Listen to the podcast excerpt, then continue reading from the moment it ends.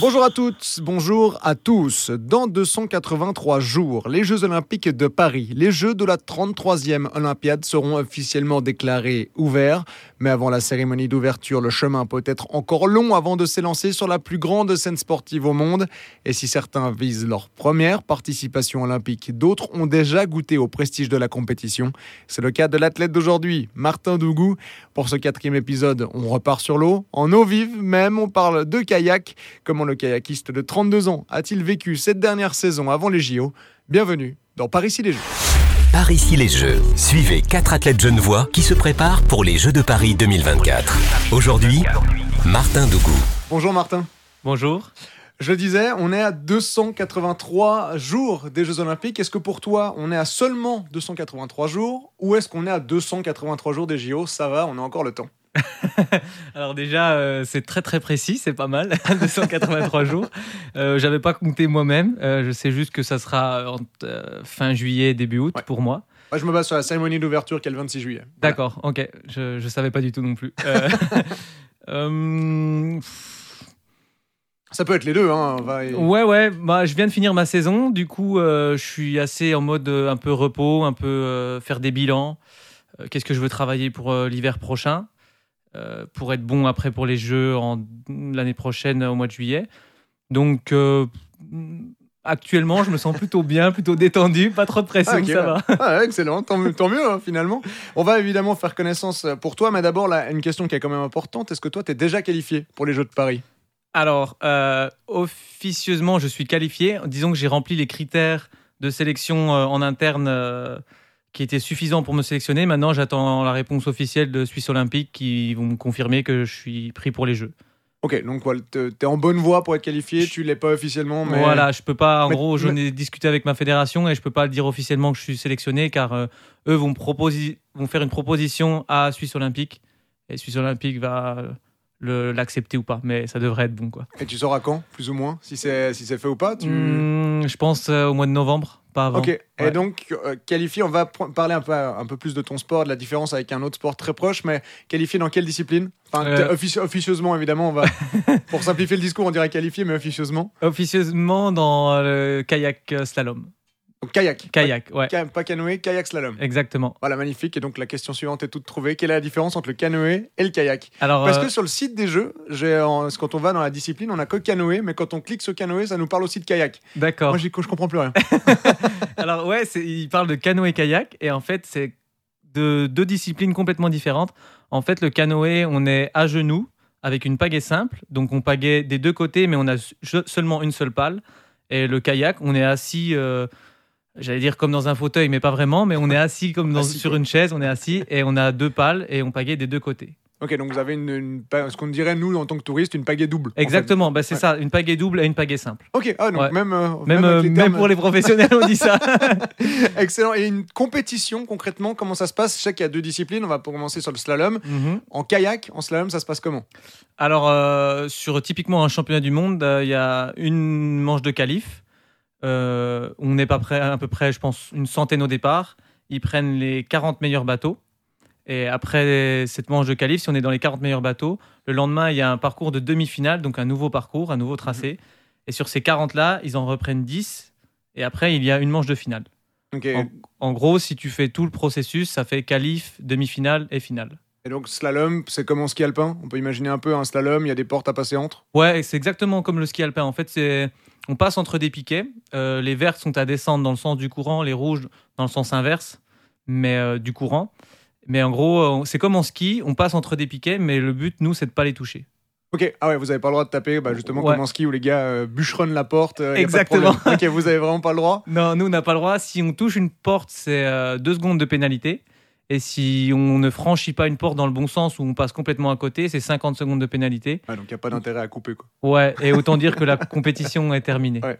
Ça marche. Et en cross, ça c'est une nouvelle discipline qui va apparaître au jeu à Paris, c'est juste? Ouais, exactement, c'est ça. Et ça, là, c'est comme en ski cross, si on continue les comparaisons avec le ski alpin? Euh, si on compare, c'est comme le ski cross, c'est exactement ça. Euh, il y a quatre, euh, quatre mecs au départ et euh, ils sont au départ de, de la rampe et le but c'est de passer. Alors c'est différent là, c'est des portes ou c'est plutôt des bouées qu'on peut toucher en les passant. Il y a pas de problème. Il y a du contact aussi entre les bateaux, etc., entre les concurrents. euh, jusqu'à que ça reste dans la limite du raisonnable. On peut pas mettre un coup de pagaie dans, dans la tête de quelqu'un. Et euh, on est quatre euh, sur le- la rampe et à chaque fois, les deux premiers de chaque hit, on va dire, sont qualifiés pour la suite. Donc ça fait huitième, quart de finale, demi-finale et finale. Ok, et on va préciser en slalom en tout cas que la porte, elle fait vraiment presque la largeur d'épaule d'un- d'un séiste, on dit comme ça pour les deux? Ouais, il y a, y on dit un- pour, séiste? pour un- quelqu'un qui fait du canoë, on dit un séiste, et pour un mec qui fait du kayak, on dit un kayakiste. Ok, donc pour le- c'est la largeur d'épaule d'un séiste ou d'un kayakiste quasiment quoi, Ouais, c'est pas beaucoup ou plus large. Ouais, c'est pas beaucoup plus large. ouais. Ok, donc quand on dit pas toucher la porte, c'est un vrai challenge, c'est pas juste la porte est très large et puis c'est bon. Ouais, euh, exactement. Ouais, c'est quand même une porte assez étroite, euh, assez technique. Euh, Il y a des mouvements d'eau à côté, donc il faut aussi gérer les mouvements d'eau qui peuvent aussi euh, te propulser ou te pousser un peu contre la porte. Donc euh, ouais, il y a un peu tout ça à gérer. Et en cross, c'est en revanche une bouée où vous pouvez faire le tour, donc euh, Ouais. c'est pas le premier qui arrive qui passe, c'est qui attend que les autres. euh, Non, ouais, c'est ça. C'est un peu plus de la confrontation directe. Et en fait, moi, ce que je trouve plus stressant en cross, c'est que je sais pas ce que vont faire les autres et je sais pas ce que moi aussi je vais faire. Enfin, je sais plus ou moins, mais le plan peut un peu changer. Et en slalom, la différence, c'est que je suis tout seul au départ et c'est plutôt une course contre la montre. Donc, c'est moi-même qui est maître de mon destin, plus Ouais. ou moins. Quoi. Ouais, c'est ça, tu peux pas tout contrôler en cross, ce que tu peux faire en slalom. Exactement. ouais. Ok, Et ça, quand on est un sportif qui s'entraîne régulièrement, comme toi, un sportif d'élite, pas pouvoir tout contrôler, Euh, ça fait quoi? Faut, ouais, faut prendre du recul, je pense. En fait, c'est une nouvelle discipline qui a été euh, mise en place euh, après les Jeux de Rio en 2016. Et, et j'ai appris à, à m'en détacher en me disant, ben ok, il y a des, quand même des prises de décision, des tactiques à avoir, mais on peut pas non plus tout contrôler. Et c'est ça que je trouve bien aussi. Et même dans le kayak slalom, finalement, je peux pas tout contrôler. Des fois, oui. Mais les mouvements d'eau font que ben, je peux pas contrôler. Il faut que je trouve une solution euh, maintenant. Donc, dans les deux cas, je trouve que c'est assez. euh, hum, pas aléatoire, mais hum, il faut s'adapter. C'est un sport d'adaptation. Ouais, c'est ça, de toute façon, a- tu peux pas contrôler à 100%, donc autant en profiter de ce que tu peux contrôler et laisser le reste. euh, Ouais, c'est ça. Ah. On va faire un peu justement connaissance avec toi. Donc tu as 32 ans. Euh, quel est ton premier souvenir avec l'eau? Pas forcément le, le kayak, mais avec l'eau. Ouah, là, tu me poses peut-être une colle. Ah ouais. Mon premier souvenir avec l'eau. Je peux te dire, moi par exemple, c'était mon- si, on- si je dis pour moi, c'était mon souvenir à l'école primaire où on avait des cours de natation et je me souviens avoir adoré ça. Voilà, par exemple. Ouais, ouais. Euh, ben, moi, malheureusement, peut-être ça va pas être aussi original. Euh, je pense que mon premier contact avec l'eau, c'est vraiment quand j'ai fait du kayak.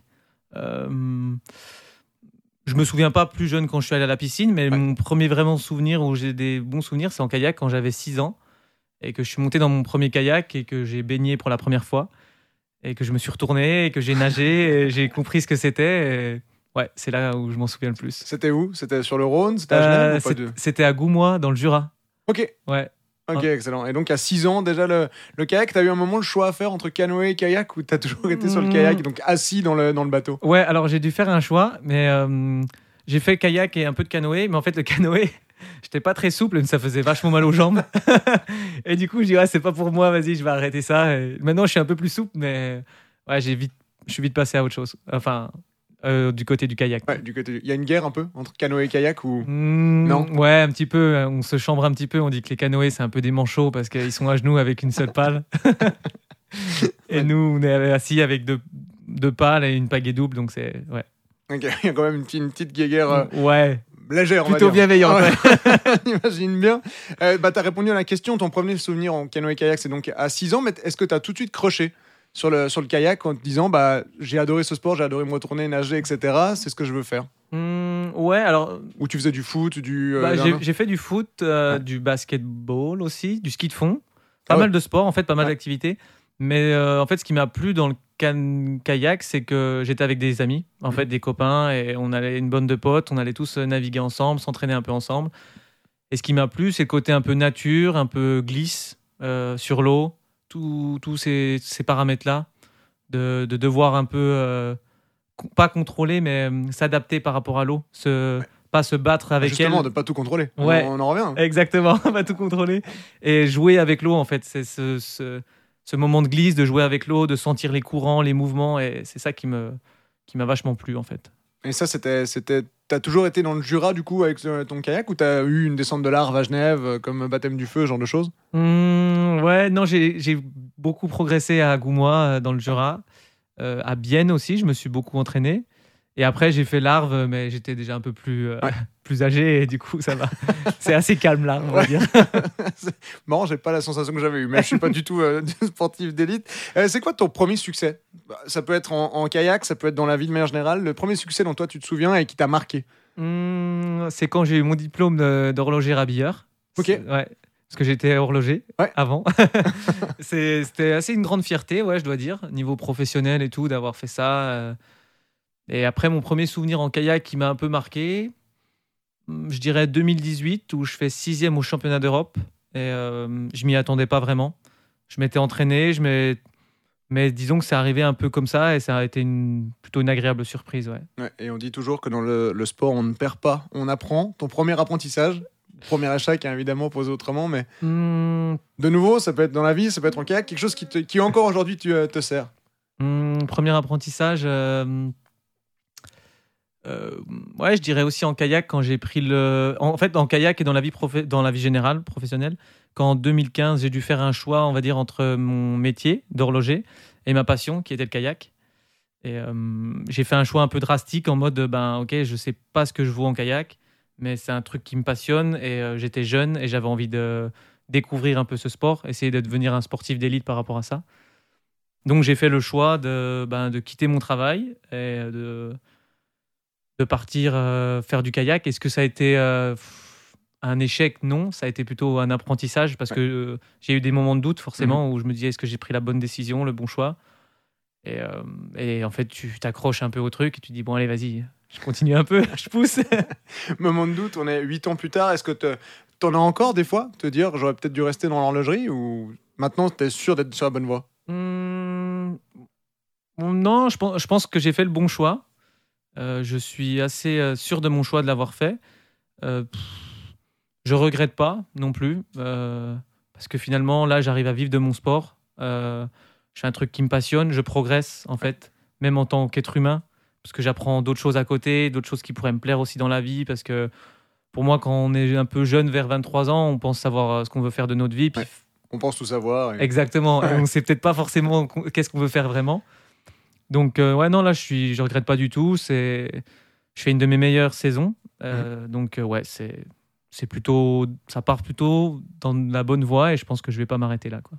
Trop beau. Euh, dernière question pour faire un peu connaissance avec toi. Je pense que tu connais un peu la particularité, avec de gros guillemets, d'Alice Chabet au sein du Team Genève. Tu sais laquelle?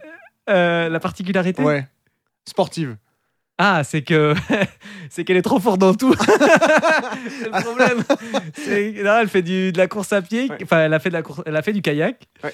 Euh, kayak et maintenant elle fait du cyclisme. Exact. Et voilà. Elle a fait donc les JO en, En kayak. Là, elle, va, elle devrait se qualifier pour les JO en cyclisme. Ouais, j'ai entendu ça, plus Ouais. ou moins. Ouais. Si toi, tu devais te qualifier dans un autre sport que le canoë ou le kayak, ce serait lequel et pourquoi? Et on va exclure l'avion aussi, comme ça on enlève le fait d'être assis dans un bateau. Euh, alors, direct, le pas, forcément, alors, pas forcément un sport que tu pratiques maintenant, mais dans l'idéal, si on te laisse le choix d'être bon dans un sport au JO, ouais. autre que le canoë, kayak et aviron, ce serait lequel? Hum, alors, direct, là, je, je te dirais le- l'escalade, qui, qui vient d'arriver au jeu Ouais. d'ailleurs en 2020. Euh, l'escalade, parce que, pareil, un sport de nature, euh, sport de un peu d'adaptabilité aussi, parce Ouais. que tu dois. Euh, Enfin, quand tu montes en falaise, bon là, en compétition, c'est plus des prises, mais tu dois aussi un peu lire le- la voie, Mhm. etc. Et donc, euh, ouais, je dirais escalade. Ça me plairait bien. En plus, il y a un peu ce côté, euh, euh, pas aléatoire, mais un peu de stress, de est-ce que je vais réussir à aller jusqu'en haut, etc. L'aspect euh, obstacle, enfin détermination aussi, de se Oh. dire je dois aller en haut du mur, Ouais. pas autrement, c'est quelque chose qui te, qui te motive? Ouais, assez, ouais, je Ouais. trouve aussi c'est cool. Et puis de se dire, est-ce que je vais tenir au niveau lactique dans mes bras? Est-ce que, est que je vais réussir à tenir toutes Ah, les ça c'est le plus dur hein, en euh, escalade. On a vu là avec les championnats du monde qui étaient à Berne, un peu Silence Arena, les meilleurs ils vont jamais en haut en finale quoi. Ouais, et ils tracent des, des voies euh, très difficiles. ouais.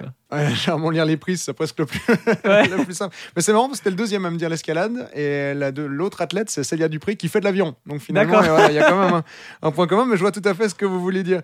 Euh, on a parlé un peu de, de comment t'es venu au canoë, le- ton choix entre le kayak et le canoë aussi, mais il faut quand même le dire, toi tu t'entraînes à Pau, tu vis presque la majeure partie de ta saison à Pau. À quel moment t'as fait le choix de partir? Pour, t'en- pour te développer personnellement et Hmm, t'entraîner Eh ben du coup, euh, ça s'est passé en 2015. Ah ouais, Euh, donc c'est vraiment en 2015 le choix entre le métier et le sport. C'est exactement. le sport et déménagement. Ouais, c'est ça. Alors euh, il y a eu un peu le côté affectif qui a joué dans la balance parce que mon ex-copine était à Pau, basée Ok. à Pau, qui faisait du kayak aussi. Et euh, je me souviens, ça, je me souviendrai un peu toute ma vie. C'était au mois de juin 2015. En fait, mon entreprise qui m'embauchait à l'époque m'avait dit Bon, bah, nous, on veut t'embaucher à 100% en CDI Ouais. ou alors euh, tu vas faire ton sport. Et tu as un mois pour décider. C'est l'entreprise qui t'a dit ça? Ouais. Ah ouais. Parce qu'en fait, moi, je- en fait, l'idée, je voulais pas quitter mon, mon job, c'était de trouver un emploi du temps annualisé. Ouais. Aménager, que- de, de dire, bah, moi, j'ai un double projet, Ouais. j'ai ça, ça, ça. Ils étaient pas trop chauds, apparemment. Et ça, c'est un peu le regret que j'ai parce que j'ai mis beaucoup d'énergie là-dedans en expliquant que c'est important d'avoir un double projet et que qu'il y avait moyen de trouver quelque chose. Mais du Mhm. coup, j'ai dû prendre cette décision-là. Et euh, quand je l'ai prise, euh, c'était quoi déjà la question? Je sais plus. C'était euh, à quel moment t'as décidé de partir à Pau enfin, ah ouais, euh, bah le- voilà, ouais, c'est ça. C'est à ce moment-là où je me suis dit, bon, bah là, j'ai un mois pour me décider.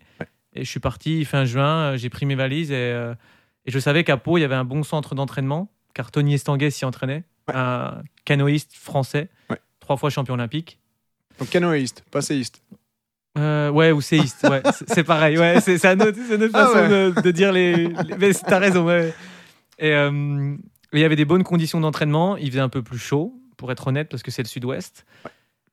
Et, euh, et j'avais aussi euh, mon ex-copine qui était là-bas, donc je me suis dit, bon, bah allez, je vais, euh, je vais là-bas m'entraîner, on verra bien comment ça se passe. Et ça s'est passé.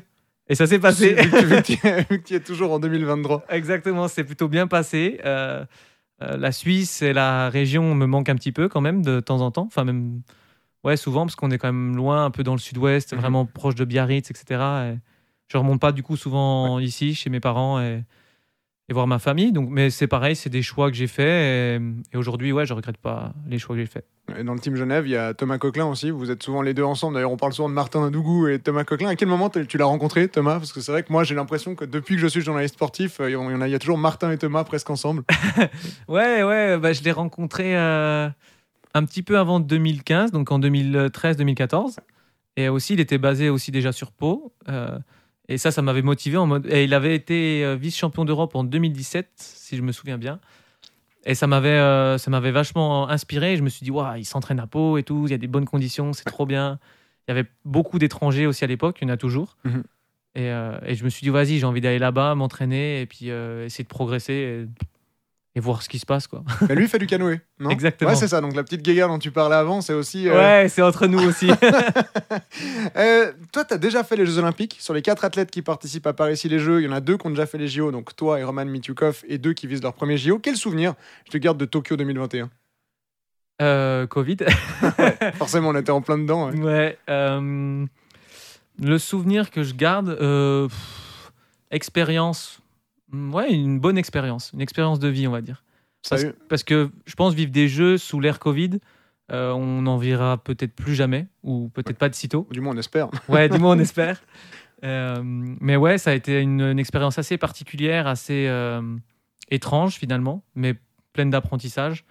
Un souvenir, on va dire, qui me reste en tête, qui, qui m'a donné envie d'aller au jeu à Paris. Peut-être ça, un peu bizarre, mais en fait, c'est de voir les gradins vides. Ouais. En fait, à Tokyo, on est arrivé, il y avait 16 000 places et les gradins Ouais. étaient complètement vides. Ça va être euh, terrible. Ouais, c'est un peu un sentiment de. C'est dommage, c'est comme une, une compétition euh, où il y a tous les meilleurs euh, sportifs, kayakistes et sportifs en règle générale, Mhm. et il y aura personne dans les gradins. Quoi. Ouais. Et je me suis dit, ouais, si je me qualifie à Paris, j'aimerais vivre ça, en fait, vivre ce moment-là, et aussi réussir à le gérer, parce que je pense aussi c'est très difficile. Enfin, il faut savoir gérer ça, tu vois. Ouais. Je pense sur le moment, Ouais, 16 000 personnes, ça peut changer quand même la donne. euh. ah ouais, ouais, complètement, ouais. tu vois des gradins qui sont euh, un peu dans le ciel et faut réussir à se dire, bon, bah, il y a 16 000 gens, en fait, personnes qui sont focalisées sur toi, quoi. Et du coup, faut se dire, bon, bah voilà, je me détache de ça. Mais rien que je pense, l'ambiance, le- le- l'engouement de ça, ça peut aussi te motiver, quoi. Et justement, ta dernière compétition de la saison, c'était à Vers-sur-Marne, le bassin des Jeux de Paris 2024. Il est comment ce bassin? Il, il te plaît? Hum, ouais, il est assez euh, physique, il est assez technique aussi. Euh, il me plaît, il est moins joueur que sur d'autres bassins où j'aime bien un peu. C'est-à-dire quoi Qu'il y a moins de mouvements d'eau que... Ouais, c'est ça, les mouvements d'eau sont moins agréables, il y a moins de vagues en fait où on peut un peu utiliser et puis euh, plus s'amuser avec l'eau, on va dire. C'est Ouais. plus un peu comme un peu des rouleaux, comme un peu des obstacles qui sont un peu plus fréquents Ouais. donc à passer. Et, mais je me sens plutôt bien sur ce bassin et, et de toute manière, euh, j'ai pas le choix. Ouais, c'est vrai que t'as pas le choix. Il y a justement différents types de bassins. T'as ton bassin préféré, toi, sur le circuit. Tu te dis, ah cool, on va sur celui-là. C'est mon préféré. Avec justement ces, ces mouvements d'eau, peut-être des Mm. bassins plus joueurs que d'autres. ouais, Je sais pas. Ouais, ouais, complètement. J'ai euh, le bassin de Londres euh, où il y a eu les Jeux Olympiques en 2012, qui est un bassin où il y a eu les championnats du monde cette année et euh, où l'eau va plus vite. En fait, l'eau elle va plus vite. Du coup, j'ai besoin de moins forcer. Ok. Et du coup, ça m'emmène plus un peu où je veux et je peux plus un peu euh, utiliser mon bateau et les courants que utiliser mes bras pour faire avancer mon bateau. Ouais, Voilà la ouais. différence. Ah ouais, je vois. Ouais, excellent. Et du coup, Londres, ouais, c'est un, un des, un des meilleurs bassins avec euh, Sydney aussi, le bassin des Jeux en Australie, qui est aussi un très bon bassin, et un troisième, euh, Prague. Ok, ouais, excellent. Ouais, ouais. Donc, tu as vraiment tes bassins préférés. Ouais, et à l'inverse, ouais. il y en a que t'aimes moins. Alors, t'es pas obligé de les citer si tu veux pas te faire de- d'ennemis aujourd'hui, hein, mais il y en a y en a que t'aimes moins, justement. Tu dis, ah, Ouais, il y a la CO d'Urgel en Espagne, assez, un bassin assez petit, assez étroit, des petits mouvements d'eau, euh, mais aussi qui est très technique. Ouais. Très différent. Et Vers-sur-Marne, c'est un peu, un peu comme ça aussi. donc t'aimes pas le bassin de Vers-sur-Marne. non, non, non, c'est pas ça. Non, je pense que si, j'aime bien, mais c'est c'est pas le bassin où je pourrais me dire, ah, je vais aller là-bas pour, euh, pour m'amuser, on va dire. Tu vois. Mais, euh, mais le bassin, pff, non, il est très bien aussi. Je, je pense que j'ai fait des bonnes perfs aussi là-bas une fois et ça, c'est bien.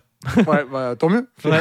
finalement. Quand on, quand on participe au jeu comme toi et qu'on fait pas une médaille, est-ce que la- la- quel est l'impact que ça a sur ta motivation? Est-ce que tu te dis, waouh, il me reste tout ça à franchir, ça va quand même être dur et du coup, tu es vraiment motivé à travailler? Ou ça te met quand même un petit coup au moral en te disant, je me suis, je me suis entraîné dur et il me reste tout ça à parcourir? Alors, euh, c'est une très bonne question. Et en fait, je vais peut-être en décevoir euh, plus d'un. Mais en fait, moi, ça m'a. En 2021, quand j'ai fait les Jeux à Tokyo, Tu fais 13e, hein, si je dis pas. Ouais, c'est ça. ouais. euh, je pense que j'avais le niveau de passer en finale. euh, le niveau de faire une médaille, je sais pas. Mais on va dire que j'étais pas prêt mentalement à gérer des jeux, on va dire. Physiquement, oui, mais pas mentalement. Ouais, ex- exactement. Mentalement, en plus, on a été longtemps à l'avance, trois semaines avant sur le site. Ah ouais. Et, euh, et j'ai dû, en fait, j'ai eu du mal à gérer tout ça, un peu le- l'attente, le, le stress. J'étais un peu près un peu trop tôt par rapport à l'événement.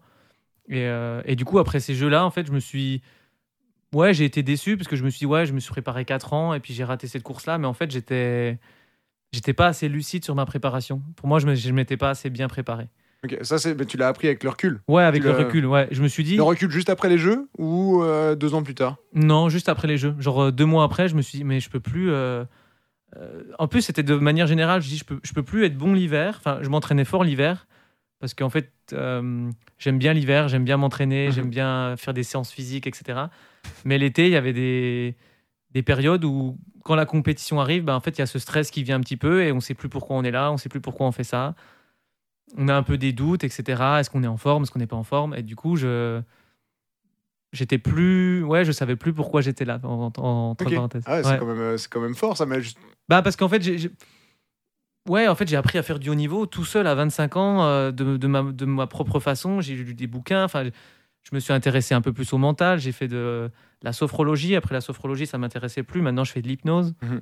c'est assez euh, particulier mais, Non, mais ben, chacun a ses manières aussi d'aborder. euh, Ouais, c'est ça. Parce que moi, je, je me sentais pas légitime, euh, des fois, à, à ce que mon sport, ça soit mon métier. Ok. Tu vois, ouais. ah, t'as eu ce. Ah ouais, ouais, moi, je, toujours un peu maintenant, en fait, de, Ouais. bah, parce qu'en fait, la vie de sportif de haut niveau, faut comprendre quelque chose que moi, je trouve ça très particulier. On est, on n'est pas coupé du monde, mais enfin, pour moi, je trouvais que c'était pas la réalité, tu vois. Ah, c'est pas la... Finalement, c'est, pas, la réalité de, de tout le monde, quoi. ouais, C'est- voilà, c'est, exceptionnel. C'est ta réalité, ouais, c'est exceptionnel, hein, un quotidien de sportif de haut niveau, et, et c'est un quotidien assez particulier, et, et j'avais du mal à le vivre un petit peu. Et donc euh, là-dessus, j'ai travaillé, j'ai accepté, tout ça, et donc en fin, fin 2021, euh, j'ai travaillé là-dessus. Et du coup, en 2022 et 2023, ben, je fais de- une des mes deux meilleures saisons parce qu'en fait, je suis déterminé et je sais pourquoi je fais du bateau. En fait, je savais plus pourquoi je m'entraînais, Ah ouais. plus pourquoi j'étais là. C'est T'avais perdu le plaisir, on peut dire? Ou Hmm. comme, quand même pas jusque-là? Ben ouais, j'avais perdu le plaisir d'être sur les compétitions et puis de pas être prêt le jour où je voulais être prêt, en fait. Ok. Et de ne pas avoir tout donné, en fait. Ouais. Même, même si je fais pas de médaille, mais en fait se dire, ouais, j'ai tout donné sur ces jeux, j'ai rien à regretter. Ouais. Alors qu'en 2021, j'avais un peu cette amertume en mode, euh, j'étais pas prêt mentalement à, à subir, enfin pas à subir, mais à, à vivre des jeux, quoi. Ouais, alors là, tu te sens maintenant, tu te sens prêt. Justement, tu l'as dit, tu as fait une interview, enfin, il y a toute une interview de toi dans la tribune de Genève où tu parles Ouais. de ton hypnose notamment.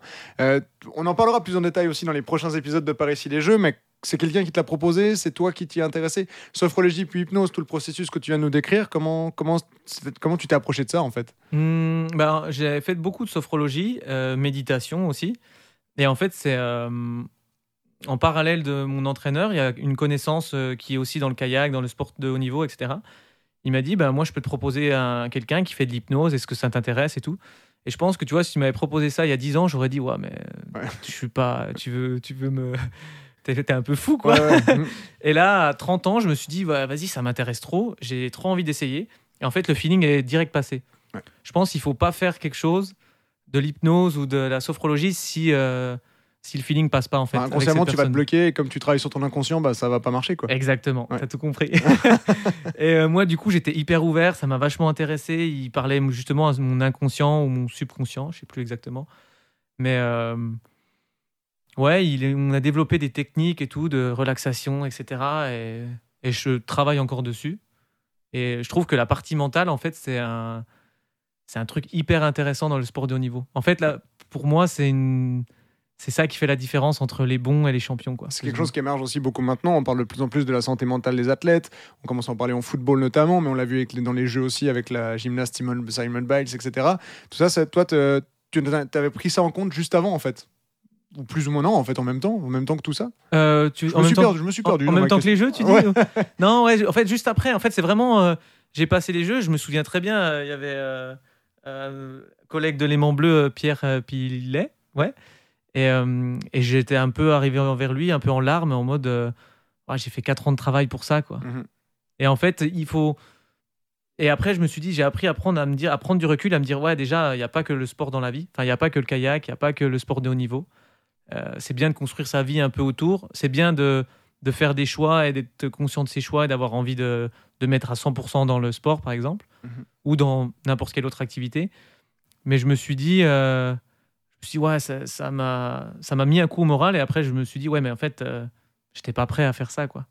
Ouais, Je- donc, les jeux ont eu un énorme impact sur ta, sur ta carrière. En fait, tu t'es pris un peu une grosse baffe en disant mais t'es pas prêt. Ouais, exactement. Et tu parlais de tout à l'heure, euh, qu'est-ce qui, euh, quel échec t'as vécu Ouais. En fait, peut-être c'est celui-là, ouais, finalement.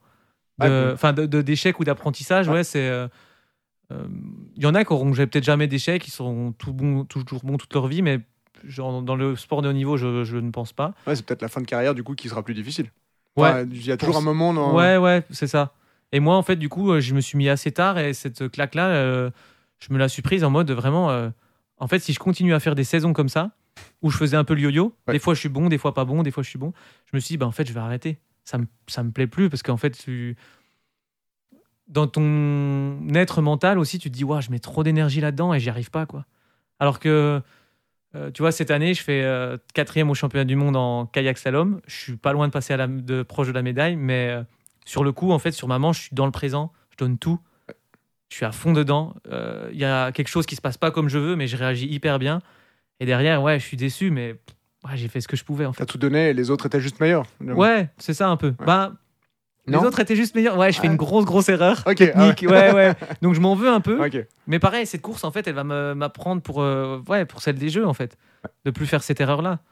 Et en fait, il y a des courses où tu peux être très bon et tu peux quand même apprendre des choses, et des courses où tu peux être moyen ou pas bon et tu peux quand même apprendre des choses. Et je pense que les jeux m'ont fait apprendre prendre beaucoup de recul sur euh, ma pratique et de me dire aussi, ouais, euh, pourquoi tu fais ça, en fait? Pourquoi tu fais du kayak? Tu vois, je veux, je veux parfait, mais ce qui m'anime, en fait, c'est de m'entraîner, c'est de faire du bateau et. Et après, ouais, de tout mettre en place, un peu une pyramide, tu mets tout en place, et après, le jour J, ok, tu donnes tout ce que tu peux et tu verras bien. Ouais. Tu vois. Ouais, mais finalement, t'as appris assez tard de pourquoi, en guillemets, tu fais du bateau. si je Ouais, comprends bien. c'est un peu ça, ouais. ouais, c'est- mais c'est super intéressant. ce que tu bah, ou disons qu'avant, je le savais, mais vu que c'était une passion, je me disais pas. euh, euh, ouais, je me sentais pas. euh, J'avais mon travail d'horloger, je faisais ça à côté, mais en même temps, j'avais envie d'être parmi les meilleurs mondiaux. Ouais. Et du coup, j'y parvenais pas, j'y arrivais pas, je comprenais pas, j'étais assez loin. Et, et après, j'ai arrêté de travailler. Je me suis dit, bon, bah, en fait, la plupart des bons sportifs font que ça. Mhm. Même euh, enfin, les 10 meilleurs mondiaux, ils, font, ils sont financés pour faire que ça. Et donc, je me suis mis là-dedans. Je me dis, vas-y, j'y vais à fond, on verra bien. Et, et donc, ouais, je suis. c'est pas de. Ouais, je pense que c'est une bonne euh, stratégie. Mais ouais, je me je m'y suis mis assez tard finalement. Ouais, mais c'est super intéressant. Tu parlais de ta, ta saison. On va parler un peu de ta saison. On arrive gentiment au, au bout de l'épisode, mais on va quand même un peu parler de ta saison. Tu as dit que c'est ta meilleure saison de ta carrière. tu as notamment une médaille aux Jeux d'Europe, enfin au championnat d'Europe, une médaille au championnat du monde. Mhm. J'ai lu à propos de ta médaille au championnat du monde, le titre du matin est Exploit de Martin Dougou. Alors moi, je comprends l'utilisation du mot exploit en tant que journaliste parce que j'ai tendance à l'utiliser moi-même, mais en tant que sportif, quand on gagne une médaille et qu'on dit que c'est un exploit, comment on le vit? Ah, c'est une bonne question. J'aime bien. Alors, moi, je pense que le journaliste, il aime bien mettre le mot exploit parce qu'il faut que ça choque, faut que ça, ça, que le lecteur il soit Alors un forcément peu- que ça va faire lire les gens, te dire Voilà. ouais, il y a un exploit Ouais, dans un Suisse, exploit, etc. ouais, c'est bien. Euh, Mais en tant que sportif, En quand tu que- travailles dur pour une compétition et on te dit que tu as fait un exploit en terminant troisième. Eh ben, et en fait, il peut y avoir des exploits parce que parce que le, le jour de le, jour de la course, en fait, n'importe qui peut avoir une médaille. Bon, il y a un certain niveau à avoir, Hmm. mais n'importe qui peut essayer de faire une performance et avoir cette médaille. Moi, j'ai je me suis beaucoup entraîné. euh, j'ai fait tout ce qu'il fallait pour, et en fait, euh, est-ce que c'est un exploit? Pour moi, je pense pas en fait. Ouais. Je suis, je suis conscient de mon niveau, je sais ce que j'ai mis en place et je l'ai fait. Et c'est comme ma médaille aux Jeux européens. euh, bah ouais, sur le coup, je suis trop content. Je suis vice-champion d'Europe, c'est trop bien. Mais en C'est en fait, slalom, hein, on va préciser l'argent Ouais. en slalom et le bronze le en bronze cross. en kayak cross, ouais. Et du coup, c'est pas du tout un exploit. Enfin, Mais là, moi, je- de, de nouveau, je comprends tout à fait le mot. J'aurais été le premier à l'utiliser. ouais, Mais en tant que sportif, quand on travaille et qu'on finalement, le premier truc qu'on lit, c'est que c'est un exploit. ouais.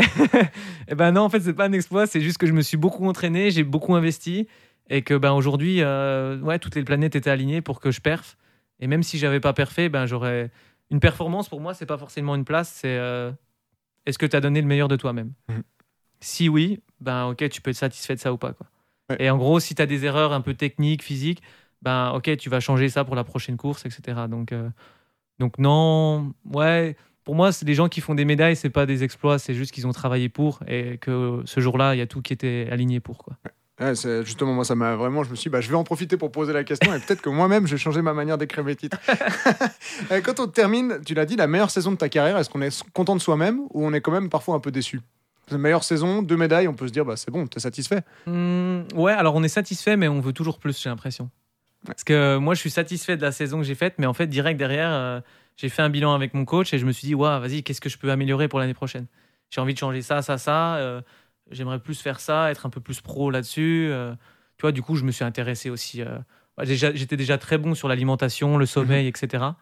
Mais encore plus, en fait, un peu poussé euh, le professionnalisme, on va dire, mais tout en ayant cette légèreté. En fait, je veux garder cette légèreté de ouais, je fais du bateau parce que j'aime ça, j'aime être avec mes copains, être sur l'eau, etc. Et, euh, et en sachant que mon objectif, ok, il est là, il est de faire les jeux et puis de perfer au jeu, mais comment, comment je veux essayer de perfer Donc, euh, avoir ce, ce- ce moment de plaisir, je pense. Ouais. qui est impor- Enfin, pour moi, c'est comme ça que je vois le sport de haut niveau et que les gens euh, assez âgés continuent. C'est en fait, s'ils ont plus cette notion de plaisir, en général, ils arrêtent. Et si tu la gardes, ben, tu peux continuer encore des années. Quoi. Ouais, finalement, c'est ça. Maintenant, ton, ton objectif, ça va être de réussir à perfer en, étant, euh, en ayant du plaisir à chaque fois. Ouais, alors ça, ça peut paraître assez. Ouais, le gars, il va au jeu, euh, il veut juste naviguer, euh, faire du bateau, prendre du plaisir. euh, il veut pas. Et ouais, c'est un peu ça en fait. Pour moi, c'est vivre le moment présent, euh, essayer de se détacher au maximum de l'événement Ouais. et se dire. euh, euh, c'est comme un tennisman, il veut juste jouer au tennis finalement. Il Mhm. veut juste taper dans la balle, renvoyer la balle. Et moi, en bateau, c'est juste. euh, je veux naviguer, prendre du plaisir, essayer de donner le meilleur de moi-même. Et puis après, euh, on verra en fait. Oui, finalement, à la base, tu fais du kayak, t'aimes le kayak, donc t'as envie de faire du kayak. Le, Ouais. le reste est venu avec. Voilà. mais forcément, à la base, t'as envie d'être sur l'eau dans ton bateau. quoi. Ouais, ça paraît très, très simpliste, mais, Mais c'est ça. C'est exactement ça, ouais. C'est aussi le but de ce podcast, pour essayer les jeux, c'est de- d'expliquer ça aux gens. Ouais. Et je crois que tu l'as fait à merveille. Une dernière question, parce que malheureusement, le, le temps file. Mais tant mieux, on a encore plusieurs épisodes qui arrivent avec toi, donc on aura l'occasion de, de, de détailler un peu tout ça. Mais cette saison, tu l'as dit, ta saison est terminée maintenant pour toi. C'est quoi le programme pour les deux prochains mois On va dire entre l'épisode d'aujourd'hui et le, le prochain, ton, ton Euh, programme, c'est quoi? Euh, bah là, j'ai trois semaines de break, donc on est le 11 octobre, donc j'ai trois semaines de break, euh, pas de bateau.